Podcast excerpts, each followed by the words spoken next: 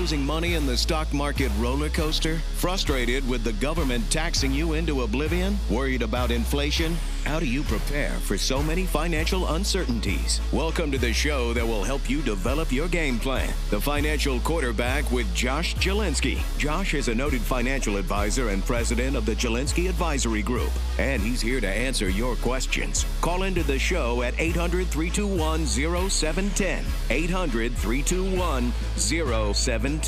Now, let's kick off your financial future. Here's Josh Jalinski.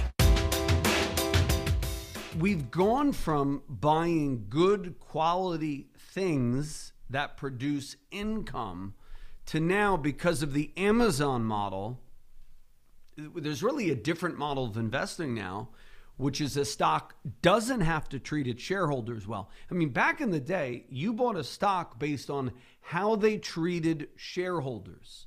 Did they pay a Amen. dividend faithfully? Was the dividend sustainable? Now these companies are saying, we're not going to pay a dividend. We're going to invest for growth. We're going to buy everybody up with the low interest rates. And people wonder, you know, why the why the rich keep getting richer. It's because in essence, the middle class are and and fund managers are not demanding being treated well as a shareholder. Do you think that method of income investing? I'm just talking about dividend aristocrats because I, I really like dividend aristocrat mm-hmm. investing um, which is if if you don't know, it's featured in the book Infinity Investing. I like buying companies that have a sustainable track record of dividend, not necessarily that they're paying a high dividend, but they but they have a history of growing that dividend. Is that method of investing sort of dead? Because if you look at Tesla, if you look at Amazon, they're following a different model, one that I think is horrible for capitalism.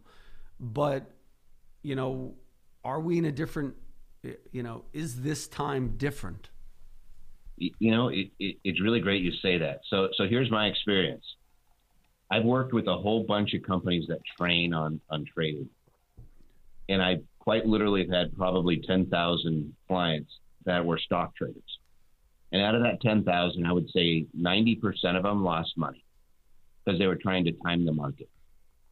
So you ask, why did I write this book? It's because I don't want people to face plant. I'm a tax attorney. I need you to make a lot of money so you have tax problems, right? I need. It doesn't help me much if you kind of like the barber. If I let you lose all your hair, I have nothing to cut. So you know, so infinity investing is, is like the hair cream being sold by the by the barber. I need your hair to be growing so fast that we have to cut it every week, right? So what I saw was that the people that were trying to time the market were getting their butts handed to them by Wall Street the people that were doing exactly what you just said.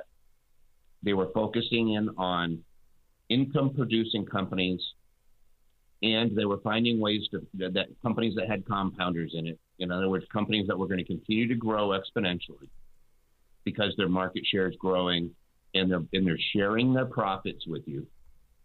That's those were the people that were making money throughout 2008, 9, 10, 11, 12, 13, 14, like the, every year they make money.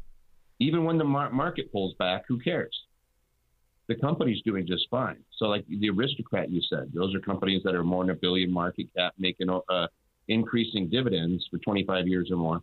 There's the Kings also, which is 50 years or more, and those are companies that, no matter what, it, it, it it's the pandemic, it's the bubble burst, it's the recession, it's terrorist attacks no matter what was going on, they were profitable and they rewarded their shareholders. And I just noticed that trend that the folks that made money consistently and were the wealthiest didn't gamble. They didn't they didn't buy things and hope they went up. They bought things for the income and hope things stayed the same. And if if the company went up in value, that was a bonus.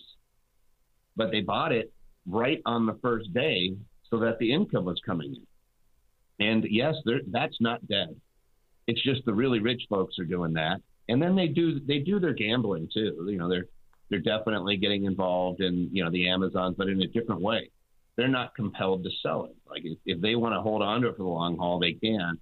I don't know why somebody would. I still look at Amazon and scratch my head because I'm like, it's a tax-free loan or like interest-free loan is what I really look at. It's like you're just giving, like you gave the company a lot of money, then it goes out and like I, you're not getting anything in return.